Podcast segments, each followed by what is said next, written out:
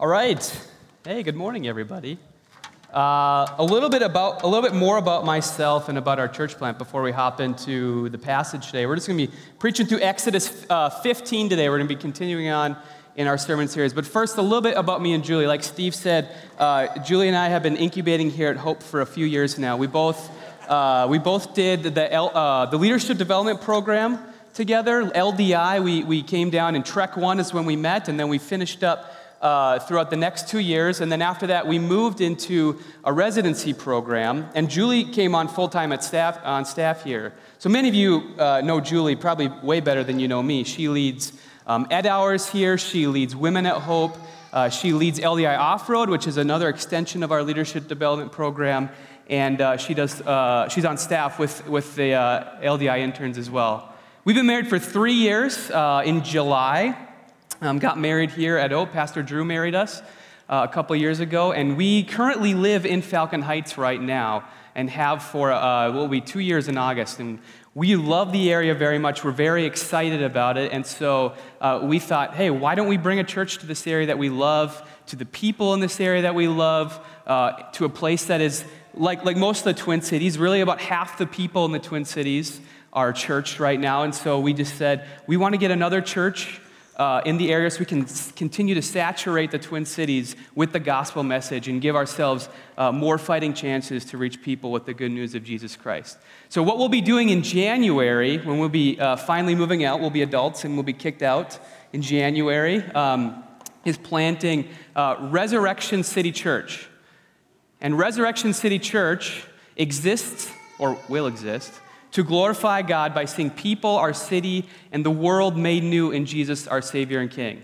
Um, we have a church that wants to proclaim the gospel of Jesus, glorifying God, our Jesus, our Savior and King, and seeing that area and the people within it made new in the gospel. Um, Falcon Heights is a really cool area. There's a lot of stuff going on there. If you haven't heard of the state fair that happens to be in Falcon Heights, so every year we have people moving in from there or sorry, coming in for the state fair. Um, there is a soccer stadium that's going up in Midway for the uh, uh, UFC, uh, or the Minnesota United FC. There's so many words in soccer team names, I don't get it. But, um, and there's just a lot of people that are moving into the area, and so we want to have a church there that's, that's ready to meet them, that is, is going to disciple them to be fully formed followers of Jesus Christ, just like we do it here at Hope. And, and we're very, very excited, very, very honored at the, at the privilege of getting uh, to minister the gospel. And we're just so thankful to you here at Hope for the ways in which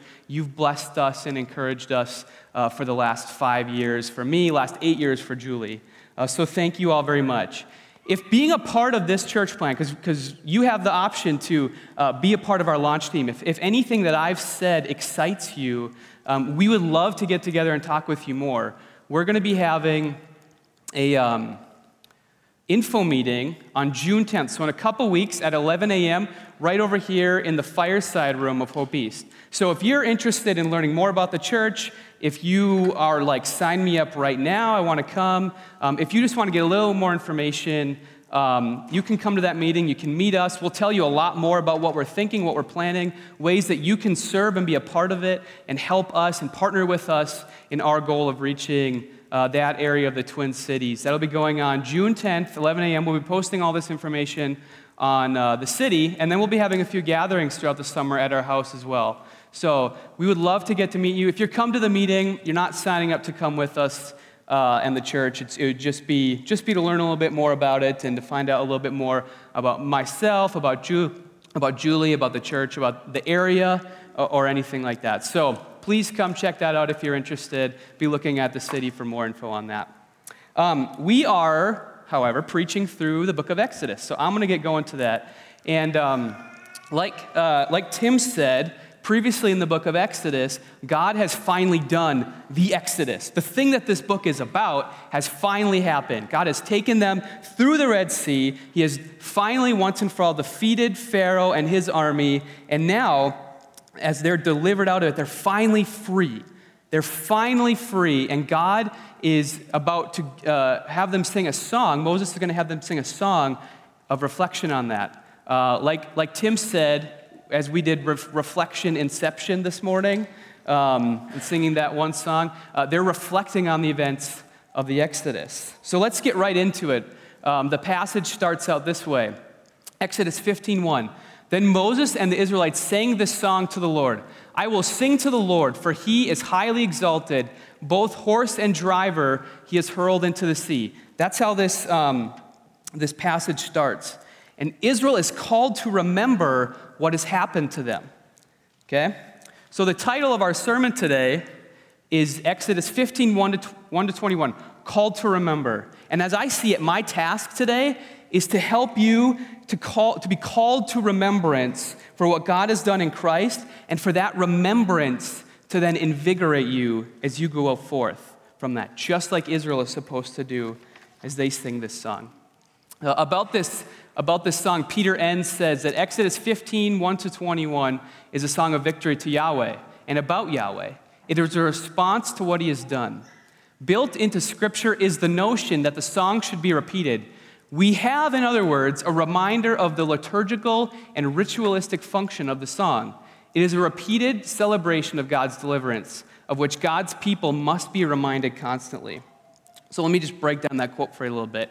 Peter Enns is saying that this song is given to them to be a reminder in a, a liturgical sense. So uh, maybe some of you have heard that word liturgy before. Maybe you've grown up in a church that does a lot of liturgy.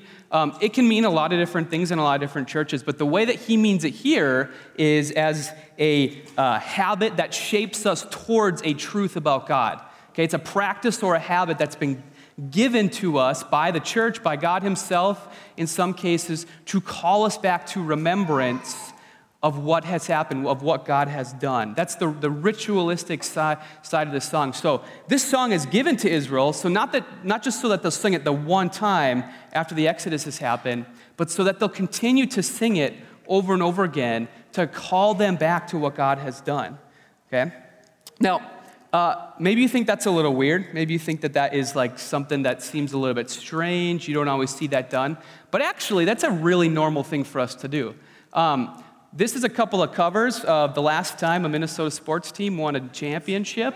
Uh, and they, they commemorate these. I don't, I don't, know if you've seen these. They commemorate these, and Sports Illustrated will always come out with a special collector's edition cover uh, for a champion. And so, and, the, and a lot of people will buy these, they'll frame them, they'll stick them in their basement or wherever they watch these games at. And every time they go downstairs, they're reminded of the great winning tradition that their team has. Um, and so the problem here is that if you're a Minnesota sports fan, there's a lot of empty space on your walls. Um, but imagine, imagine you are from a town that is used to winning. Like when you go downstairs and you have, you're surrounded by all these commemorations to the championships your team has won, it gives you a sense of identity. It, it, reminds you of the ways in which uh, who you are, right? When you're in the midst of watching your team and they're down by 10 in the fourth quarter and you look around and you see all these Sports Illustrated covers or other ways that you commemorate the winning tradition of your team, you're inspired to think, you know what, we're the type of team that comes back and wins these. I, I imagine like if you lived in like Pittsburgh where they've won a bunch of Super Bowls or New England, um, you might be really familiar with that. There's, there's like another town somewhere near here, maybe a little west of here that I can't remember of it though, so I'm just going to move on. Um, it's not that important or anything like that. So, anyway, and, and, and think about it like this if you're a Minnesota, Minnesota sports fan, that remembrance changes you too. How many of you were watching uh, the playoff game here against the Saints when we had the Minnesota Miracle where Stefon Diggs caught that touchdown, and you're remembering back to all the times that the Vikings have totally squandered away a victory, right? And the remembrance you have makes you super pessimistic, and it makes you like change a channel or go somewhere else. It, it, it, has an impact on what you're doing in that moment as you remember what has happened before. It changes you in the moment. And this song that is given by Moses to the people is supposed to do that for them as well in certain circumstances as they move forward in their history. That remembrance invigorates them or changes them in some way, it excites them. Okay? So, what I'm going to do today is I'm going to highlight uh, three different remembrances that we see in the passage, break them down, and then we're going to move forward into the New Testament and how that impacts us today. So, re- whoop, remembrance number one God is a warrior on his people's behalf. Let's read Exodus 15, 2 to 3. The Lord is my strength and my defense. He has become my salvation. He is my God, and I will praise him. My Father's God, and I will exalt him. The Lord is a warrior, the Lord is his name. And some of you are just like, whoa, whoa, whoa, whoa. The Lord is a warrior? That makes me a little bit uncomfortable to see that in the Bible, right? You might, you might think, that is, that just seems like the type of thing we wouldn't want to say about a God, right? That, that, that doesn't sound like a good thing, that he's a warrior. It might, maybe it seems kind of barbaric or old to you, and you might say, We should be talking about God. I would hope that they would be talking about God as loving or gentle or, or something like that. But we have it right here in the passage that the Lord is a warrior. Um, and you might think, This is not the kind of God we need to be talking about today. Is this really what we need? We, we need God to be today. And I actually think we, we do, but I, I understand where you're coming from if you're shifting uncomfortably in your seat right now. Um, let, let, me break it down this way. Um, this is a, a, picture of a few characters. Oops. Come on here. There we go. A few characters from the excellent movie Black Panther that came out in February. How many of you have seen this movie? Raise your hand. Okay, so a lot of you have. Okay, if you haven't seen the movie, I'm going to try my best not to spoil it, but you can ask my wife. I tend to spoil things all the time. So I'm going to give away a small part of the movie right here. So the guy on the left is a character named Killmonger. You know he's a bad guy when you hear his name. Okay? His name is Killmonger. The guy on the right is the main character, T'Challa, or Black, the Black Panther is his, his superhero alter ego name. Now, at different, this is where I'm going to spoil it for you. At different points in the movie, both of these characters serve as kings of the nation, the African nation Wakanda. All right? And both of them are are warrior kings. Okay, they both of them can go out and they can beat anybody on their own. They don't need the help of the armies or the resources that they have at their disposal. They are warrior kings. Okay? Now the similarities between these two characters end right there. All right? Killmonger is someone who uses his ability as a warrior, uses the resources of being the king of this technologically advanced nation to bring destruction and chaos and anarchy and T'Challa, the true king of Wakanda, uses his warrior abilities and his, and his status as king of this nation to defend his people, to fight on behalf of them, to save them. And that's the type of warrior that we get a picture of in the book of Exodus. Let's move just right before it here in the passage um, to verse 2 again. I read this already, and and uh, we see right here that this is the type of warrior that the Lord is. The Lord is my strength and my defense. He has become my salvation. He is my God, and I will praise him, my Father's God, and I will exalt him. Okay? Maybe if you are thinking of the type of warrior God that makes you uncomfortable, it would say, This God is my terror, He's my end, He's my destruction. But this warrior God is a type of warrior God that offers defense, strength, salvation to those He fights on behalf of. And because of that, you only need to fear this warrior God when you stand between his people and their salvation. That's the only time you need to fear him. Otherwise, you rejoice in the fact that this God goes out and fights on behalf of his people, that this warrior king goes out and kicks butt on behalf of his people. So, remembrance number two that we observe in the passage God's victory is complete and final. If you know any, if you've met me before, you've probably heard me talk about this experience I had in college. But while I was doing my undergrad at North, North Dakota State University, go Bison, um, we won a national championship. And in my time there, I served on the staff of the, of the football team. I actually wanted to coach football for a time. And so here's a picture of me celebrating after we won a national championship. It's one of the, one of the greatest experiences I've ever had in my life. It's the, it's the type of thing that few things parallel. And it was so exciting. Here we are, we just stormed the field as a team. We're up on stage celebrating, the, the trophy ceremony's happening. We were on ESPN, like the whole nation had been watching it. It was, it was truly an amazing experience. But I remember distinctly that after the game was over, we had gone in the, into the locker room, everyone had gone and got showered and got ready. We'd hopped on the bus and we were, we were waiting on the bus uh, to go to the airport. I remember sitting on the bus and I remember thinking, whoa, okay, what now? Oh, wait, we just go back and we do this all over again. When next season starts, we're back in the same place as we were before. This season, we're back in the same place as everybody else. Okay? It wasn't a complete victory. It was the kind of victory that doesn't last. It only lasted for a few months, and then everyone's gunning for us. Now, thankfully, NDSU has won multiple national championships since then, so uh, maybe the victory is a little more complete than what I'm, I'm explaining here. But that's the nature of victory today, and I think it's like that with a lot of victories that we win. Even think about it on a really like simple level here. Um, so we just bought a house a few years ago, and one of my least favorite parts about home ownership is weeds. Okay, I go outside and I pick a bunch of them up, I spray them, and I feel so good about it. And then I go out the next day and they're all back again. And it's like, are you kidding me, right? Like, I feel, I can't feel any satisfaction about picking these weeds because I know they're going to come back tomorrow.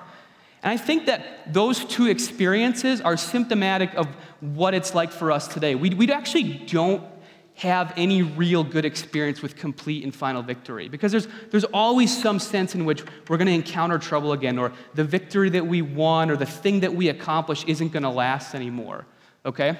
That's not the type of victory that we get in this passage when we talk about God. Let's just look at some of these other verses as we move forward here. Exodus 15, 4 to 6. Pharaoh's chariots and his army he is hurled into the sea. The best of Pharaoh's officers are drowned in the Red Sea. The deep waters have covered them. They sank to the depths like a stone. Your right hand, Lord, was majestic in power. Your right hand, Lord, shattered the enemy. Have you ever dropped a glass on the floor that was actually made of glass and had it shatter all over and then tried to pick it back up and glue it together again? That's like not happening, right? There's no, there's no way that that's happening. That's the language that's being used here to describe what God has done to his enemy. He shattered them. There's no, putting Humpty Dumpty back together again here, right? Fifth, uh, uh, seven through eight. In the greatness of your majesty, you threw down those who opposed you. You unleashed your burning anger. It consumed them like stubble. By the blast of your nostrils, the waters piled up. The surging waters stood up like a wall. The deep waters congealed in the heart of the sea. Okay? God has so much power. He can make the water of a river stand up like he's nailing a two by four up to make a wall. Okay, that's what he does to make the water stand up so that he can deliver his people. That's the, that's the language of the passage here.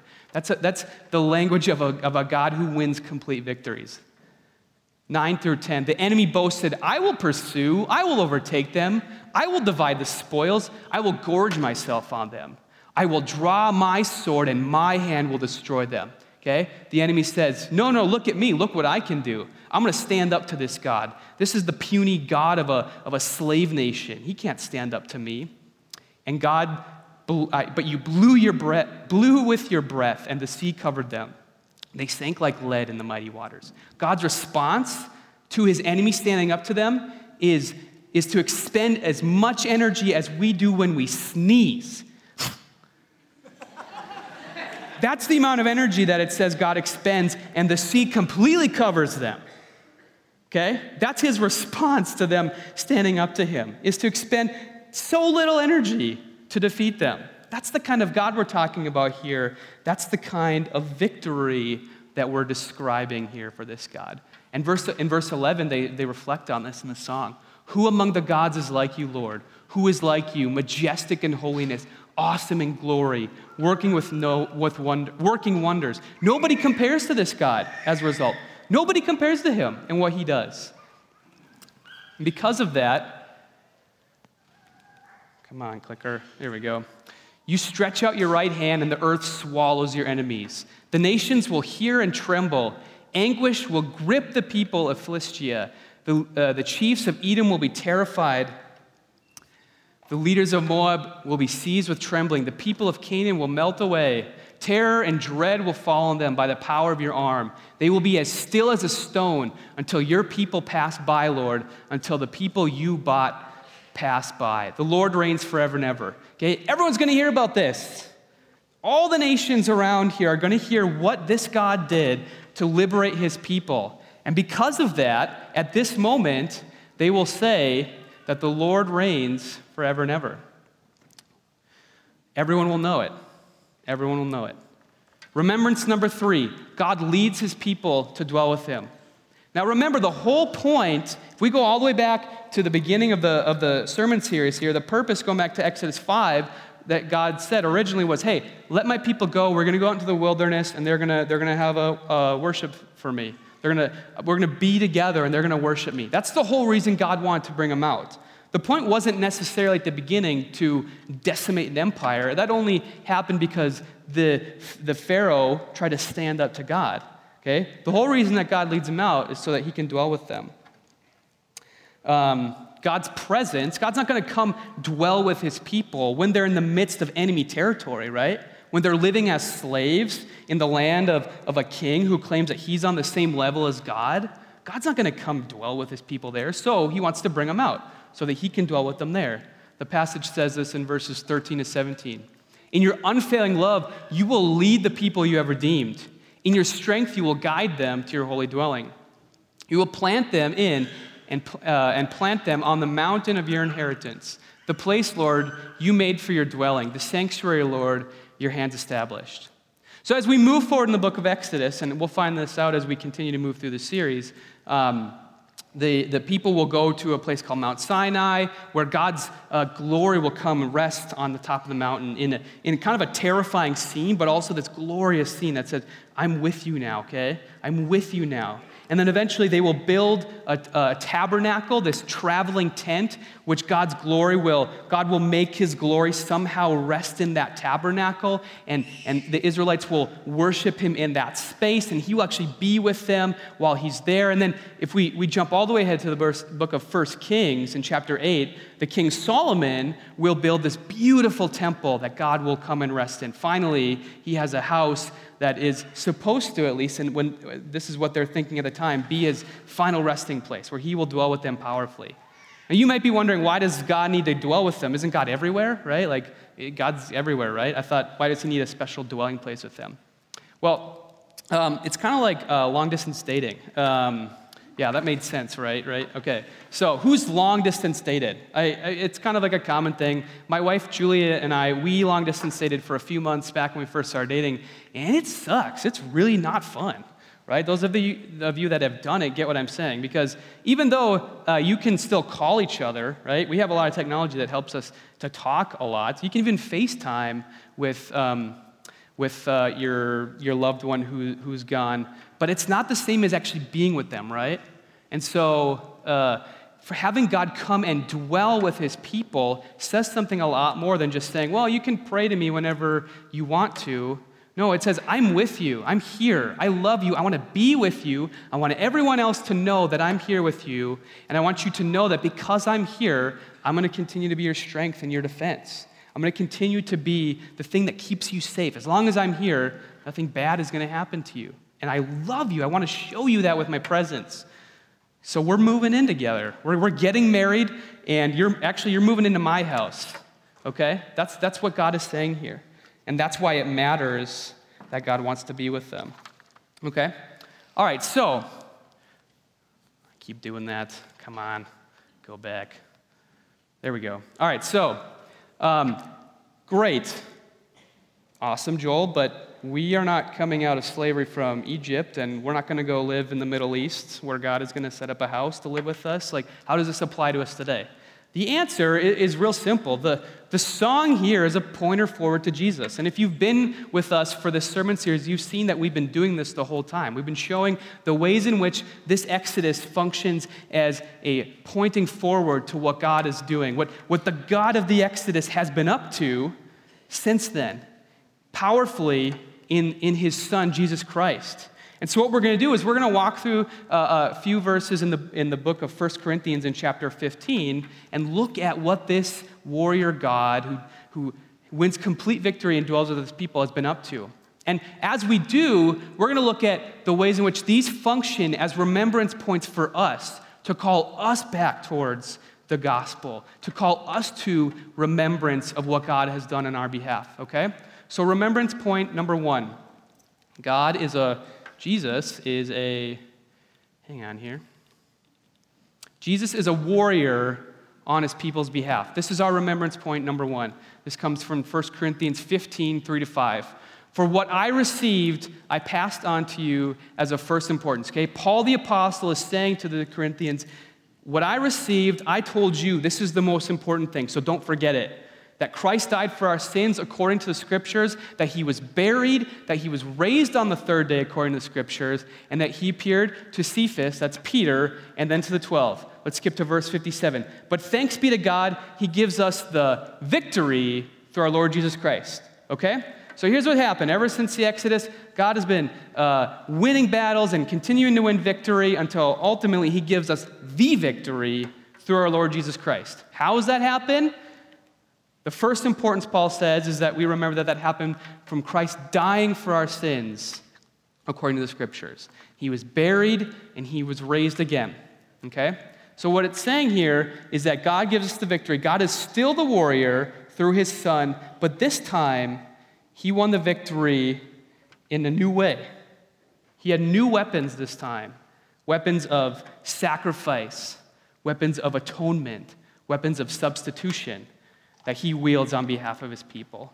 And this time, instead of nailing the waves up like a two by four, like a wall, his hands are the things that are nailed.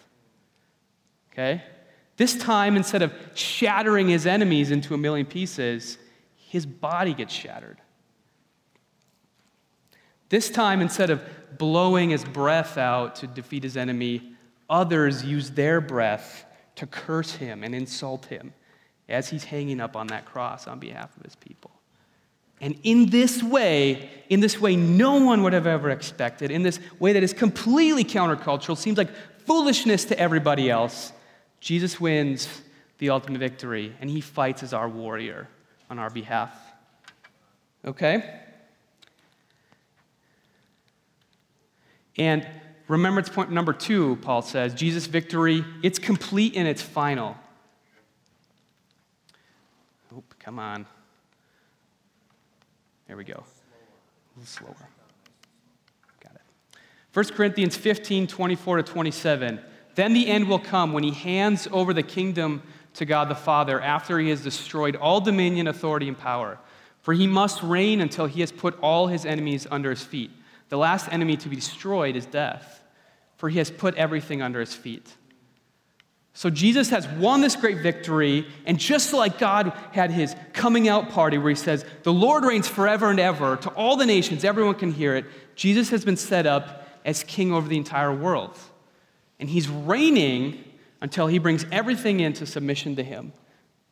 And eventually, the last thing that's going to be destroyed, the last enemy that he's going to bring into submission to him, is death itself, because everything has been put under his feet.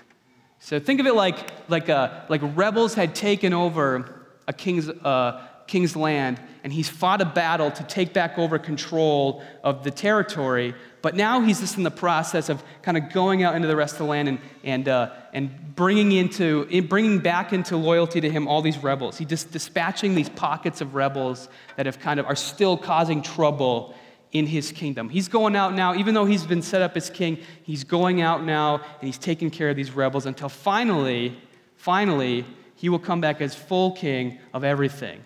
And he will bring forth a, a resurrection for everybody, for the entire world itself. And that's our, our next remembrance point. Jesus leads his people to dwell with him, just like God led his people out to dwell with him. Now I'm pushing it too good. Okay, okay, hang on. I'm really sorry, you guys. Okay. But Christ has indeed been raised from the dead, the first fruits of those who have fallen asleep. For since death came through a man, the resurrection of the dead comes also through a man. For as in Adam all die, so in Christ all will be made alive. So here's what happens on the cross Jesus dies, but then, like Paul said, of first importance, he rises again, okay? And what he does when he do, does that is he makes it possible to lead all those in him to resurrection as well, to lead them out of the slavery of death into this new promised land of resurrection in the kingdom that he's going to set up someday. And that's our hope that we have to look forward to. And so, while God does dwell with us now in the present through his Holy Spirit, he absolutely dwells with us in the same way that he dwelled in the, in the temple what Jesus has accomplished on the cross points forward to the dwelling, the best dwelling, where God will dwell perfectly with his people forever. Whereas in Revelation it says, the, his face will be the sun. He will wipe away our tears. He'll be, the proximity will be so close that he can come up to us and wipe away all of our tears. That's the dwelling that we have that has been accomplished in Christ's victory on the cross that we now look forward to. Okay? And that's our hope as we wait for that victory to, to finally be consolidated one day. All right? So, like Israel, we're called to remember this truth. And we're called to reflect on that so that we're changed in the middle of our circumstances, whatever they may be in the present, to remember what that looks like. Now, what does that look like? What does that mean? Why would we do that? Um, and, and I want to use this analogy of tuning our hearts toward Christ. All right? So um, I played violin up until eighth grade, where I got out because I could see the writing on the wall, and I knew that it was not going to go well if I continued to try to keep playing in high school. But I did learn a few things about playing the violin, even though like I was the guy who kind of sat in the back and like didn't really play because everyone else around me was playing it right, and I just looked like I was playing. Um, yeah, I did do that. Um, so. Uh, but I did remember that uh, what you have to always do with your, with your violin is you have to tune it before every concert. You have to tune it right, because if you don't, it's not going to sound right. Okay? It's going to sound like you're playing something else, and it's not going to play the way that it's intended to play. It's not going to sound like it's supposed to. And when we tune ourselves by remembering back to the gospel, we play the sweet music of the gospel, right? We play the way that we've been intended to now that we've been made new in Christ, that we've been set free from sin, as we remember, as we tune ourselves in different ways back to the gospel.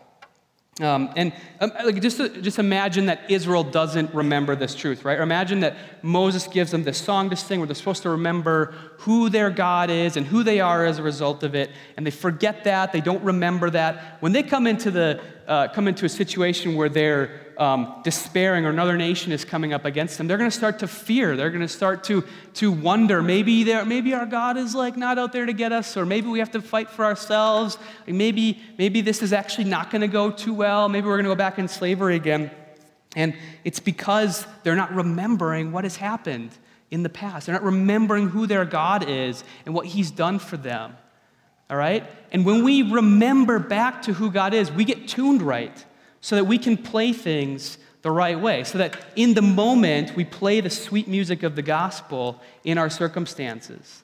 Okay? And we can live like free people who have hope when we tune ourselves and remember right.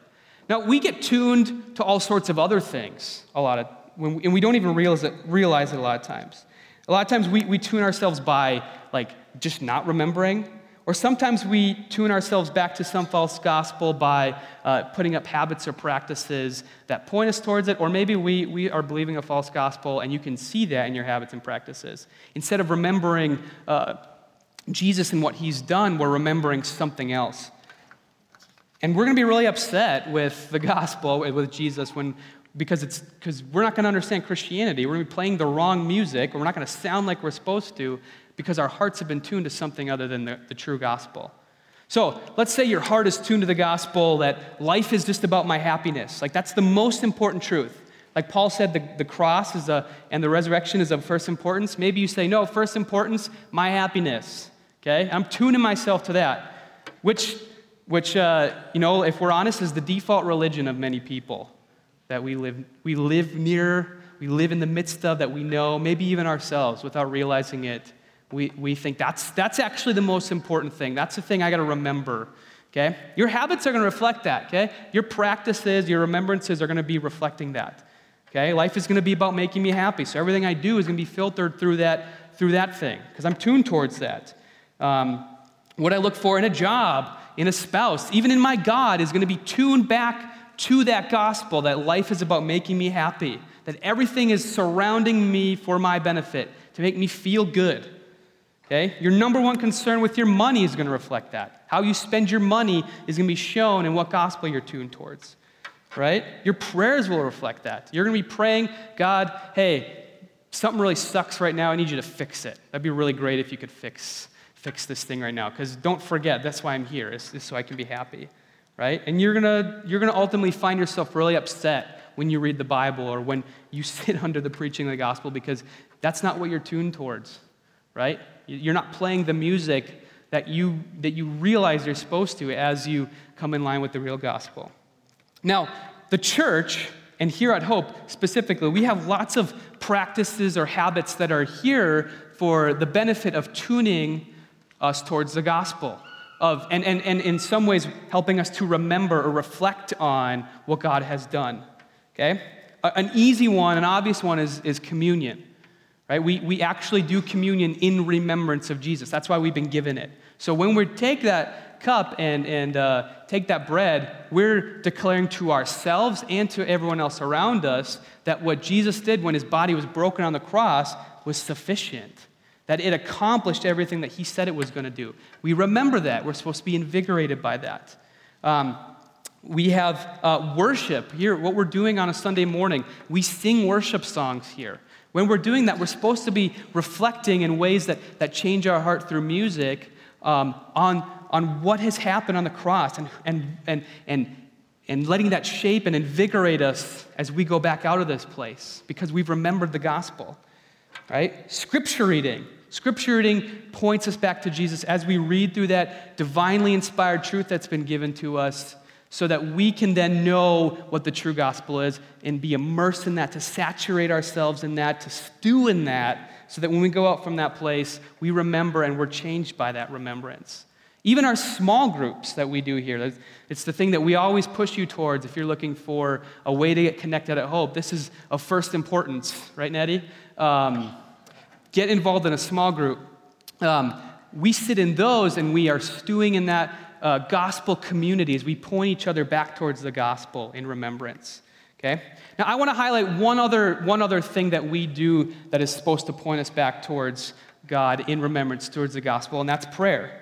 Um, now, when we have no vision for what we're doing in prayer, it might seem mundane, it might seem, um, might seem kind of boring or rote, like I got to do this thing um, but I don't really, you know, feel like God answers my prayers a lot of times, or I don't, I don't like have a good vision for what I'm doing. But when we are seeing prayer as a way to tune ourselves, among other things, but we're seeing prayer as a way to tune ourselves back in remembrance towards the gospel, prayer can really invigorate us and change us. And I want to give the example of Saint Macrina for this. Okay, Saint Macrina was a um, it was a, a, Christian. Um, uh, foremother for us who lived in the 300s, and she is um, has she's on her deathbed. Okay, so imagine her. She's sitting on her deathbed. Uh, the life is slowly coming out of her. Everyone around her knows that the end is very near, and she knows it's very near. And what we have from her is this magnificent prayer that she prays as she sits on her deathbed. All right? And she, it, this prayer shows that she was not going to allow herself be tuned to her circumstances or tuned to some other gospel in the midst of the most fearful circumstance that you can imagine death. Right? So she gazes in prayer at the Lord, at this at Jesus that we described from 1 Corinthians 15. She gazes at him in prayer, and I just want to read to you some excerpts from the prayer. Now remember, she's sitting on, on her deathbed. I've never uh, faced death, but I, I can only imagine what it's like to actually keep your composure and keep your hope in the midst of that. Okay, it sounds terrifying, but she takes she is so bold in this prayer that it is really inspiring, I think. So here's what she says. Um, Lord, you have taken the fear of death away from us. The end of our life here, you have made the beginning of true life. For a little while, you will let our bodies rest and sleep, and then with the last trumpet, you will wake them from their sleep. When you shattered the gates of hell and trampled the devil, death's Lord, beneath your feet, you cleared your way for our resurrection.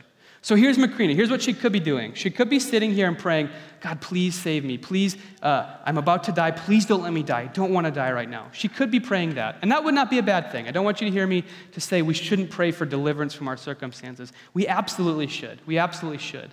Okay? But she's also praying um, to remind herself of what the gospel is so that in the midst of her circumstance, the, the, the, most fearful circumstance you can imagine, she has peace. She's actually invigorated. Okay? And, and you can see here the traces of 1 Corinthians 15 as she prays. Lord, you have cleared the way for our resurrection. Therefore, you've taken away the fear of death from us. You've made the, the end of my life here is actually the beginning of true life.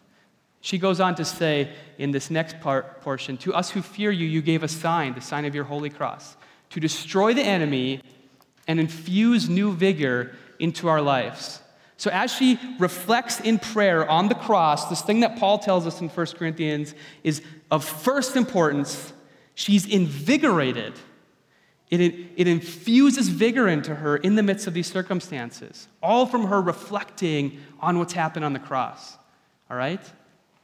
Um, and I want to exhort you as I close today to pray like Macrina right? To pray to remember the God who has set Israel free and has set us free, who has destroyed the enemy and has given us the, the root of new life. So, whatever circumstance you're facing, it may not be as serious as death. Whatever it is, the thing that you're fearing in the moment, tune yourself to the gospel through prayer. Remind yourself of who God is and what he's done so that you can be invigorated like Macrina. All right? So as I close, I have a couple of questions for you that I just want you to reflect on. First of all, what gospel is my heart tuned towards? What remembrances do I go back towards? And how does that affect the way that I live? How does that affect that I weigh the way that I pray? How does that affect the way that I live out my normal life on a day to day basis? What gospel is my heart tuned towards? This is something just like a violin right? You have to tune it constantly. Okay, you're always tuning your instrument, and the same is true with our hearts. We have to be tuning them on a regular basis. And the second question is a follow up to that. What habits of remembrance can I do to point me back to the gospel of Jesus? Maybe it's praying more. Maybe it is um, spending more time in Scripture. Something that you might have thought seemed kind of boring, something I'm going to put on my checklist, something really mundane seeing it in light of a way to call us back and tune our hearts to the gospel so that when we go out from that place, we're changed, is the way that I want to exhort you to see that. So, as I close today, I just want to pray some more of Macrina's prayer as I invite the worship team back up here. Lord, you have taken the fear of death away from us. The end of our life, here you have made the beginning of true life. For a little while, you let our bodies rest and sleep, and then with the last trumpet, you awake them from their sleep. To free us from sin and from the curse laid upon us, you took both sin and the curse upon yourself. To us who fear you, you gave a sign, the sign of your holy cross, to destroy the enemy and infuse new vigor into our lives. You crushed the head of the dragon that had seized men by the throat, and you thrust it into the gulf prepared for the disobedient.